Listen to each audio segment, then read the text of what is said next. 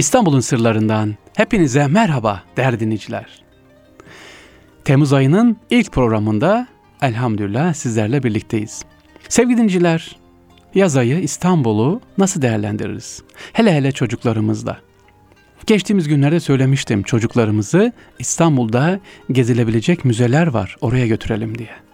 Hele hele mutlaka Elektrik Santral Müzesi var Eyüp Sultan'da. Üsküdar Uçurtma Müzesi, efendim Sanayi Müzesi buralara götürmenizi istiyorum, tavsiye ederim. Çocuklarımız buraya dokunarak, bizzat içine girerek öğrensinler. Peki başka nasıl gezdirelim? Yazı, Temmuz ayını nasıl değerlendirelim diyorsanız çeşitli programlar var, yapılabilir. Özellikle sabah namaz sonrası tavsiye ederim. Hava serin ve trafik sakin. Sabah namazından sonra programlarımız oluyor. Efendim İstanbul'daki padişah camileri ve türbeleri. Açık mı? Açık. Sabah namazı sonrası açık.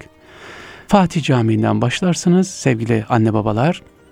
Süleymaniye Camii, Şehzadebaşı, Sultanahmet, işte Mihrimah Sultan, Yavuz Selim, bu camileri ve camilerin etrafında bulunan türbeleri değerli çocuklarımıza, gençlerimize gezdirebilirsiniz. Amaç yazı güzel güzel değerlendirmek. Peki başka ne yapalım? Padişah camileri, türbeleri dedik. Özel bir program yaparsınız İstanbul Çeşmeleri diye. Fatih'te, Sur içerisinde veya Üsküdar Anadolu yakasında çeşmelerimiz var. Çocuklarımıza çeşme kültürünü anlatabilirsiniz. Bununla ilgili benden döküman istiyorsanız hay hay bana yazın sarrafoglufahri.gmail.com'a ben size program ve doküman gönderirim. Yeter ki ben çocuğumla İstanbul'u gezeceğim Temmuz ayında deyin efendim. Başka hocam sabah gidemem müsait değilim. Cumartesi pazar gidin. Yok. Hafta içi de hafta sonu da müsait değilim. Akşamları. Akşamları da olur. Nedir programınızın adı? Işıklar altında İstanbul diyoruz. Nurlar altında İstanbul gezisi. Düşünün. Her camimiz ayrı ışıl ışıl. Trafik derdi yok. Gezebilirsiniz. İstanbul'un camilerini, o minareleri çocuklarınıza dışarıdan gece vakti gezdirerek gösterebilirsiniz. Tepe başına çıkarsınız. Taksim tepe başına oradan özellikle Yavuz Selim, Fatih Cami, Edirne Kapı, Mihrimah Sultan, Süleymaniye'yi tepeden görebilirsiniz. Yine Zeyrek, Molla Zeyrek Camii'nin tam tepesine çıkarsınız. Oradan Üsküdar tarafını görebilirsiniz. Ebu Vefa Camii'nin Şehzadebaşı, Süleymaniye'yi görebilirsiniz. Bakın bunlar panoramik bir şekilde İstanbul gezileri. İstiyorum ki sevgili dinleyiciler ne olur Temmuz ayı atıl boş geçmesin gençlerimizde. Yaz okulları var çocuklarınız yaz okula gidiyor diye bırakmayın. Nasıl olsa meşgul havuza gidiyor futbolla ilgileniyor dersler alıyor demeyin. Siz sevgili anne babalar ya da dayılar amcalar dedeler torunlarınızın elinden tutun İstanbul'u gezdirin Temmuz ayında. Çok yer var dediğim gibi ama lütfen tematik olsun. Hmm, işte ah burası Fatih Camii. Hadi şimdi Süleymaniye. Hayır böyle değil. Haldır huldur değil. Oturarak, gezerek böyle ayağınızı çıkartın. Oturun oraya efendim. Güzel bir abdest alın. Sakin sakin. Yeter ki çocuğumuza İstanbullu olduğunu hissettirin. Sevgili İstanbullular, bakın. Sevgili İstanbullu hemşerilerim diyorum. Hocam ben İstanbullu değilim. Neyi? Kayseri'den geldim. Ben Konya'dan, ben Aksaray'dan, ben Çorum, Rize, Trabzon. Hayır. Oradan gelmiş olabilirsiniz ama 30 yıldır İstanbul'daysanız İstanbullusunuz artık. Sizin çocuğunuz İstanbul'da doğduysa İstanbulludur. O zaman İstanbul'a biz sahip çıkacağız. Çocuklarımız sahip çıkacak. Dışarıdan gelen değil. Turistler değil. Fatih Camii'ne, Fatih Türbesi'ne bizim çocuklarımız İstanbullular önce sahip çıkacak. Onun için diyorum ki sevgili gençler, sevgili anne babalar, sevgili dedeler, sevgili nineler, çocuklarımızı bu Temmuz ayında İstanbullu olmanın önemini anlatalım. İstanbullu olmak nedir? Onu anlatalım. Olur mu? Evet, İstanbul'un sırları Fahri Sarrafoğlu ile bendeniz devam ediyor. Şimdi bakalım sırada ne var sevgili dinleyiciler.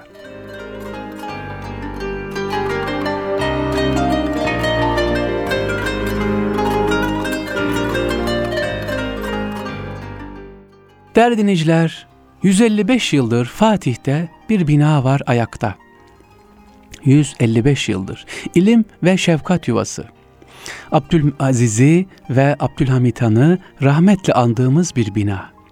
Bu binada şimdi İmam Hatip öğrencileri eğitim görüyor. Bu binada bir zamanlar yurt dışından gelen, Afrika'dan gelen öğrenciler e, din eğitimi aldılar, Kur'an eğitimi aldılar. Nedir bu binamızın adı efendim? 155 yıldır ayakta olan ilim ve şefkat yuvası. Fatih ilçesi Darüşşafaka sokaktan geçerken bu büyük tarihi binayı görmeden gitmeyiniz. Korkmayın sevgili dinleyiciler, bu binanın içine girin. Güler yüzlü güvenlik görevlisinden rica ederseniz, daha doğrusu o size teklif ediyor. Tarihi bina önünde fotoğraf da çektirebiliyorsunuz. 155 yıllık ecdat yadigarı bu binada kimler yetişti kimler? Ne alimler, ne sanatçılar, siyasetçiler. Burada kimler okuyabiliyordu derseniz eğer, yoksul ve kimsesiz yetim, öksüz çocukların hem şekvat yuvası hem de ilim yuvasıydı burası. İşte buranın adı ne? Darüşşafaka. Darüşşafaka okulu. Onu anlatacağım ve binayı anlatacağım. Bina bugün ihtişamıyla ayakta duruyor efendim. Lütfen gidin bu binamızda görün. Dediğim gibi gezebilirsiniz. Güvenlik görevlimiz var, görevler var. Size yardım ederler, yardımcı olurlar. Ee, hem Abdülaziz'i hem Abdülhamit Han'ı ve buraya hizmet eden, buradan mezun olanları rahmetle anıyoruz efendim. Neyi anlatıyorum? İstanbul'un sırlarında Darüşşafaka Lisesi Fatih'teki. Sevgili dinleyiciler, Yusuf Ziya Paşa, Gazi Ahmet Muhtar Paşa, Vidinli Hüseyin Tevfik Paşa, Sakızlı Ahmet Esat Paşa ve Ali Naki Efendi tarafından Cemiyeti Tedrisiye İslamiye adlı dernek 30 Mart 1860'da buranın ilk temel taşlarını atıyor. Amacı neydi? Yoksul ve yetim çocukların eğitim öğretimine destek olmaktı. Pek çok Osmanlı Paşası ve Aydın'ın üyesi olduğu dernekte Beyazıt'taki eski Valide Mektebi binası onarılarak derslere burada başlandı. Fakat daha sonra sevgili dinleyiciler özellikle Abdülaziz'in desteğiyle öğretim burada devam etti. Sultan Abdülaziz'in yaptığı bağışta satın alınan Fatih'teki bugünkü arsaya inşa edilmek üzere İtalyan mimar Berino'nun tasarladığı ve planının Dolmabahçe Sarayı'nın mimarbaşı Ohannes Kalfa'nın çizdiği inşaat başlandı. Okul binası kız ve erkek öğrencilerin aynı çatı altında eğitimlerine uygun, çağın ilerisinde imkanlara sahip ve büyüklükte bir eğitim kompleksi olarak düşünülmüş ilk binadır. Evet, modern eğitimin verildiği ilk binamız Darüşşafaka okullar efendim. Bu bina Fatih'te. Amacı neydi? Yoksul, annesi babası olmayan kardeşlerimizin burada okumasını sağlamaktı. 54 öğrenciyle başlıyor sevgili dinleyiciler. Darüşşafakatül İslamiye parasız yatılı özel statülü bir okul olarak açılışta alınan 54 öğrencisiyle 29 Haziran'da Yüzbaşı Mustafa Efendi'nin verdiği ilk derste öğrenime başladı. Eğitim ve öğretim programında ilkokul, rüştiye ortaokul ve idadi lise programın içine alacak şekilde hazırlanıyor. Marif nezaretine bağlı okullarda uygulanan program oldukça üstte. Toplam 8 yıl olan okulda son 2 yıl Ali sınıfları oluşturuyordu ve programı yüksekokul programına göre hazırlanmış. Yani buradan mezun olduğunuz zaman bir üniversite mezunu gibi ne yapıyordunuz? Takdir ve kabul görüyordunuz sevgili dinleyiciler. Nereye anlatıyorum? Darüşşafaka Mektebi'ni. 1894 yılına kadar Darüşşafaka'yı bitirenler yüksekokul mezunu sayılmışlardı sevgili dinleyiciler. Ayrıca son sınıf Telgraf Fen Mektebi adını taşımaktaydı. 1873-1894 yıllar arasında okul bir telgraf fen mektebi hüviyetini kazanmıştı. Osmanlı-Rus Savaşı çıktığı zaman 93 Harbi'nde ise burada Darüşşafaka'da eğitim etkiledi tabii ki. İşgale uğrayan topraklardan binlerce göçmen İstanbul'a geldi. Binden fazla kız ve erkek çocuk cemiyet tarafından Darüşşafaka binasına yerleştirildi. Zaman içinde bir kısmı başka yerlere gönderildi ve erkek çocuklardan annesiz babasız olanlar okula alındı. Okul tekrar asli işlemine döndü. Bu koşullarda okulda 6 ay kadar çoğu subay olan öğretmenler cepheye gittiğinden bazı sınıflarda ders yapılamadı. Ve 2. Abdülhamit Han 2. Abdülhamit Han'ın himayesinde okulumuz daha da güçleniyor. Her alanda olduğu gibi 2. Abdülhamit Han eğitime de oldukça önem veriyor. Mektebi Mülkiye'nin yüksek okula dönüştürülmesine karar verilmesi üzerine 2. Abdülhamit Han binayı ne yapıyor? E, destekliyor efendim. 200 aşkın yoksul çocuğun bulunduğu bu okulda e, marife yani yüksek okula döndürülmekten vazgeçiliyor. Darüşşafaka Cemiyeti'nin imkanlarıyla ayakta duruyordu okulumuz. Darüşşafaka'dan her yıl mezun olanlar sevgili dinleyiciler bir gelenek başlattılar. E, mezun olan isimlerini ve tablolarını padişaha takdim etmeleri gelenek haline geldi. Yani Darüşşafaka'dan mezun olanlar, dereceye girenler bir tablo yapıyorlar. isimlerini yazıyorlar ve padişaha bunu hediye ediyorlar. Evet her yıl padişah hediye dedi. Padişah Sultan Abdülhamit Han 30 yıldan fazla tahta kaldı. Her yıl buranın mezunları ne yaptı? Ona getirip isimlerini ve çizdiği resimleri de hediye ettiler. Sonra Mehmet Reşat, sonra Vahdettin ve devam etti.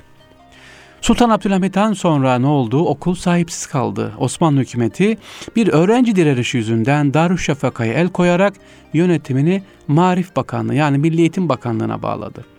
Parasız öğretmenliği kaldırdı, cemiyeti tedrisiye İslamiye dağıldı. Tabii ki Darüşşafaka'nın bir devlet okuluna dönüşmesiyle kuruluş amacından da sapılmış oldu. Okula analı babalı veya bazı ileri gelen ailelerin çocukları da kaydedildi. Bu durum ikinci meşrutiyete kadar sürdü.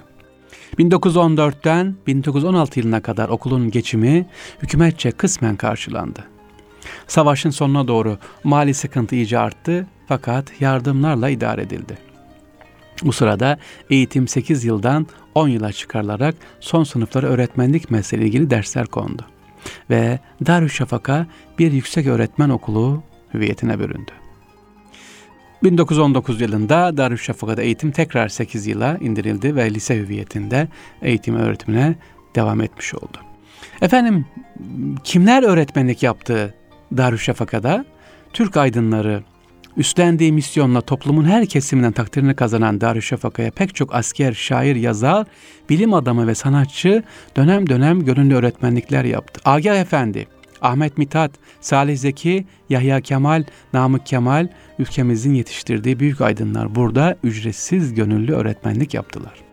Peki kimler Darüşşafakalı, buradan kimler mezun oldu derseniz matematikçi Salih Zeki, ultrasonografinin öncüsü Profesör Doktor Adnan Sokullu, ressam Mahmut Cüda, ressam Muhittin Sebati, Türk edebiyatını kilometre taştıran Ahmet Rasim, edebiyatçı Vasfi Mahir Kocatürk, Türkiye'nin ilk çocuk psikiyatrisi Profesör Doktor Rıdvan Cebiroğlu, matematikçi Mehmet İzzet, maliyeci Hasan Ferit, edebiyatçı İsmail Safa ki bu İsmail Safa, Peyam Safa'nın babası, edebiyat eleştirmeni Berna Moran, bestekar Ahmet Avni Konuk, Kazım Uz, Cumhuriyet tarihi ilk şehir tarihçisi ve Türk belediyecinin önemli ismi Osman Nuri Ergin, tiyatro sanatçısı İhsan Devrim, karikatürist Tekin Aral, yönetmen Tolga Aşkiner, Turgut Yasalar, yine Başbakanlık Müsteşarı ve Cumhurbaşkanı Genel Sekreteri olan Necdet Seçkinöz ve daha birçok isim sevgili dinleyiciler ne yaptı? Bu Darüşşafaka'dan mezun oldular.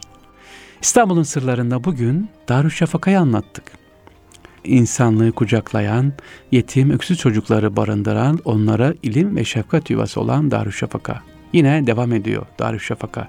Sizden istediğim yoldan geçerken bu tarihi binaya şöyle bir e, muhabbetle kucaklayarak bakmanız. İnşallah hep daim olur. Evet Darüşşafaka'yı anlattık. İstanbul'un sırları devam ediyor.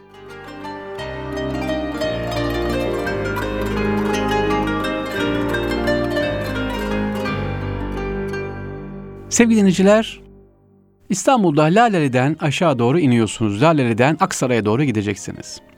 Sağda şimdiki Edebiyat Fakültesi var, duruyor. İstanbul Beyazıt'tan aşağı doğru inerken orada e, hamamı var, Beyaz Hamamı var, patronu Halil Hamamı diye bilinen. Beyaz Hamamı'nı geçtiniz, İstanbul Edebiyat Fakültesi. Evet, burada bir zamanlar ne vardı biliyor musunuz? Osmanlı'da hanımlara mahsus üniversite vardı.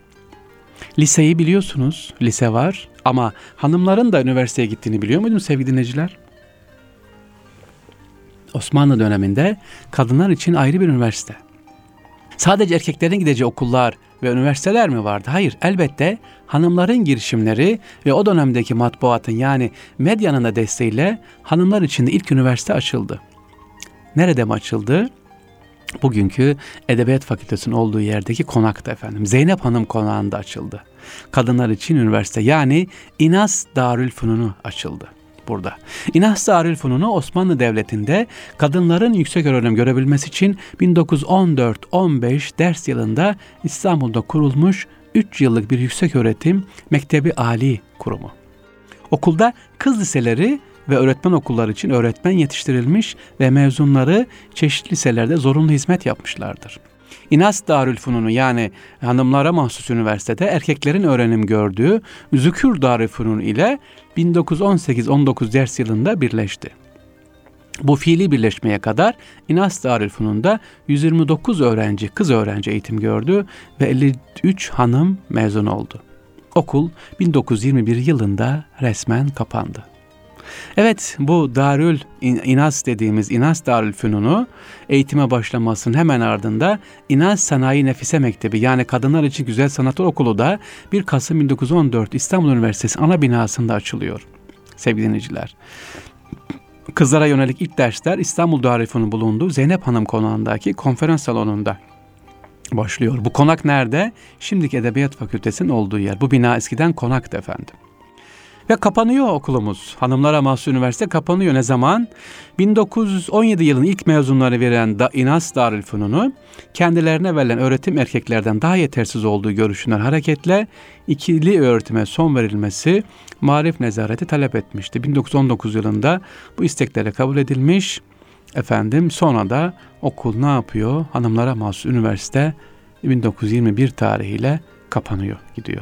Böylece İnas Darülfununu tarihe karışırken Türkiye'de karma eğitim öğretim için ilk adım burada atılmış olmaktadır efendim. Yani Osmanlı'da eğitim var mıydı? Hanımlar Üniversitesi vardı. Nerede? Bugünkü İstanbul Üniversitesi'nin olduğu yerde, Edebiyat Fakültesi'nin olduğu yerde Zeynep Hanım konağında e, hanımlara mahsus üniversite vardı. Ki çok güzel dersler vardı. Matematik dersleri, fizik, kimya, bunun dışında el becerileri dersleri çok dolu dolu bir eğitim alıyorlardı 3 yıl boyunca sevgili dinleyiciler. Evet bugün İstanbul'un Sırları programının eğitimle açtık efendim. Darüşşafaka'yı anlattık. İstanbul'da Hanımlar Mahsus Üniversiteyi anlattık. Bakalım şimdi İstanbul'un sırlarında sırada ne var sevgili dinleyiciler?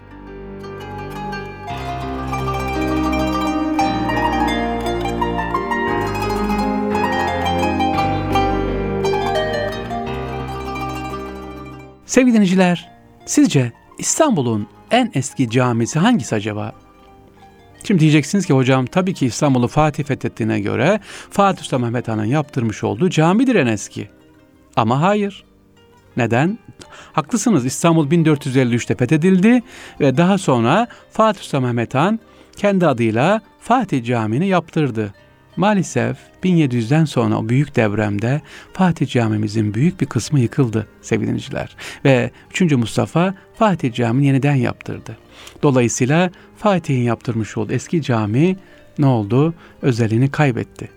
Daha ziyade barak tarzı bir cami hüviyetine kavuştu. Peki İstanbul'un fethinden sonra en eski padişah cami hangisi? O zaman Fatih Cami değilse sevgili dinleyiciler günümüze kadar gelen hiç değişmeyen en eski padişah camisi Beyazıt semtinde bulunan Beyazıt Camii'dir. Sultan Beyazıt'ın yaptırmış olduğu cami. Evet bu caminin özelliği ne? Mimarının Kabe'yi görmesi. Evet böyle bir hikayemiz var. Sultan II. Beyazıt tarafından yaptırılan cami hakkında Evliya Çelebi'nin seyahatnamesinde şu hikaye anlatılır. Bu caminin temeline başlandığında mimarbaşı, padişahım mihrabı nereye koyalım diye sorunca Sultan Beyazıt Veli ayağım üzere bas der. Sultanın ayağı üzere basınca Kabe-i Şerif'i gören mimar hemen Beyazıt Han'ın ayağına yüz sürüp ilk olarak caminin mihrabını yapar.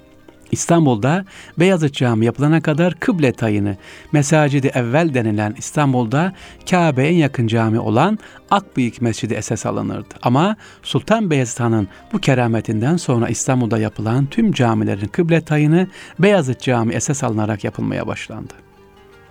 Ve ilk namazı padişah kendisi kıldırdı Sultan Beyazıt.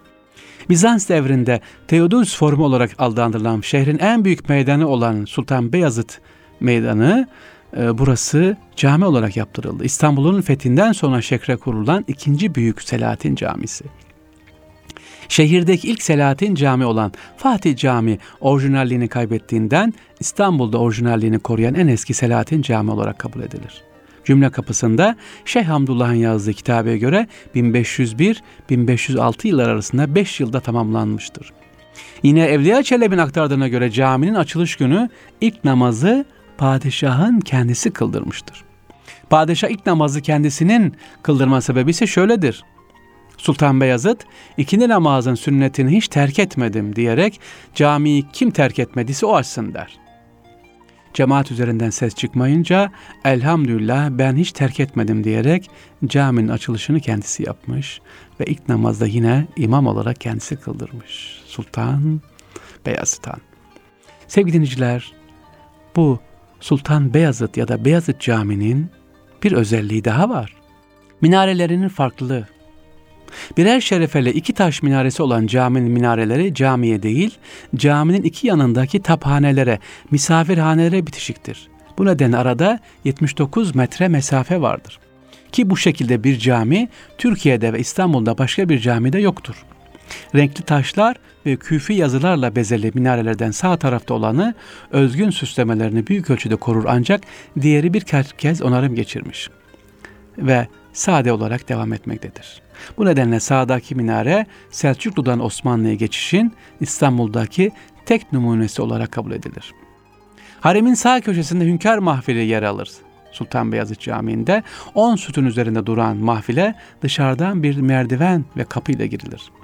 Caminin mihrap tarafında sağda ve pencere hizasında oğlu Yavuz Han Selim tarafından yaptırılmış Sultan Beyazıt türbesi bulunur sevgili dinleyiciler. Yine Yavuz Han Selim'in yaptırdığı solundaki türbede kızı Selçuk Hatun da yatar. Koca Mustafa Reşit Paşa'nın mezarı da burada bulunuyor.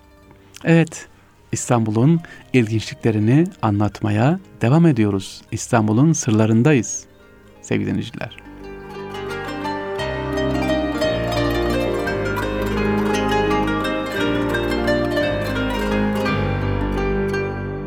Değerli dinleyiciler, İstanbul'a geldiniz. Antep'ten İstanbul'a geldiniz, Erzurum'dan İstanbul'a geldiniz, Konya'dan İstanbul'a geldiniz. Ama geç vakti geldiniz. E hanlar yok, kapalı, otel bulamadınız. Nerede yatacaksınız? E camilerde kapalı. Ha, Osmanlı'da bir cami var ki sevgili dinleyiciler, işte yolda kalanlar için sabaha kadar açık olan bir cami var yolda kalanlar için sabaha kadar açık olan bir cami. Osmanlı İmparator döneminde İstanbul'daki caminin ismi bugünkü otel görevini kullananlar Şemen'in Fatih ilçesi Muratpaşa semtinde bulunan yine kendi adıyla anılan Muratpaşa Camii. Vatan Caddesi'nin Aksaray giriş tarafında Aksaray metro girişinde efendim Muratpaşa Camii. Bu caminin özelliği yurt içinden yurt dışından gelen yolcular önce bu camiye uğrayıp elini yüzünü yıkanıp dökündükten sonra İstanbul'un sokaklarını gezmeye çıkıyorlar. Cami yaptıran Has Murat Paşa, Fatih Sultan Mehmet döneminde vezirlik yapmış. O dönemde İstanbul'a yeni gelen Türklerin kalacakları yerler olmadığı için kendilerine bir yer bulana kadar üç gün boyunca bu camide yatıp kalkıyorlardı. Caminin içine girildiğinde mihrap ve namaz kılma mahallinin oldukça yüksek olduğunu görürsün sevgili dinciler. Yani caminin içine giriyorsunuz, şöyle bir 4-5 basamak daha cami içinden yukarı çıkıyorsunuz. Ondan sonra namaz mahalline geçiyorsunuz. Neden? Çünkü sağ ve sol tarafları zaviye bölümü. Yani kalınacak yer bölümü. Ya da yatakhane. Evet. Ha bu caminin bir başka özelliği de var. Diyor ki Hızır Aleyhisselam beş vakitten birinde burada namaz kılıyormuş. Genelde tevatür der ki hikayemizde ikindi namazında Hızır Aleyhisselam buraya geldiği rivayet edilir efendim. Has Murat Paşa o dönemde Uzun Hasan'la yapılan savaş sırasında yaralanıp şehit düşmeden önce Hızır Aleyhisselam'ı görür ve ondan İstanbul'da yaptırdığı camiye gelmesini ister. O da üzülmemesi için ona beş vakitten birini Murat Paşa camide kılacağını söyler. Bir rivayette sabah namazı, bir rivayette ikindi namazında Hızır Aleyhisselam'ın mihrapta birinci safta namaz kıldığı söylenir efendim.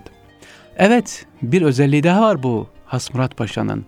Minare duvarında güneş saati vardır. Cami incelerken minareye dikkatli bakıldığımızda minarenin duvarında ezan vakitlerini gösteren bir güneş saati olduğunu görürüz. İstanbullular için vakitleri gösteriyor. Bu güneş saatine bakarak anlıyorlar. Demek ki ilk güneş saati Muratpaşa Camii'nin duvarına monte edilerek İstanbulluların ezan vakitten öğrenmesi sağlanmıştı. Neyi anlattık sevgili dinleyiciler? İstanbul'un sırlarında bugün Darüşşafaka okulumuzu anlattık. Abdülaziz ve Abdülhamit'in yaptırmış olduğu, hizmet etmiş olduğu okullardan bir tanesi. Hala ayakta, Fatih'te. Sonra kadınlara mahsus üniversiteyi anlattık. Laleli'de Zeynep Hanım Konağı, bugünkü İstanbul Edebiyat Fakültesi'nin olduğu yer. Sonra neyi anlattık sevgili dinleyiciler? Yoldan geçenlerin kaldığı, kalanların sabaha kadar açık olan cami. Onu anlattık. Evet İstanbul'un sırları bugünlük bu kadar sevgili dinleyiciler. İnşallah Allah nasip ederse haftaya tekrar görüşmek üzere. Ama programın başında söylediğim gibi Temmuz ayını boş geçirmeyelim. Sevgili çocuklarımızı İstanbul'u gezdirerek, İstanbullu olduklarını hissettirerek gezdirelim. Sabah namazı sonrası veya yatsı namazından sonra İstanbul gezilebilir serinlikte. Yeter ki çocuklarımıza İstanbullu olma şuurunu verelim. Dediğim gibi bana soracak olursanız sorularınız varsa nereye gezdirelim, nasıl gezdirelim, ne anlatalım diye ben hazırım.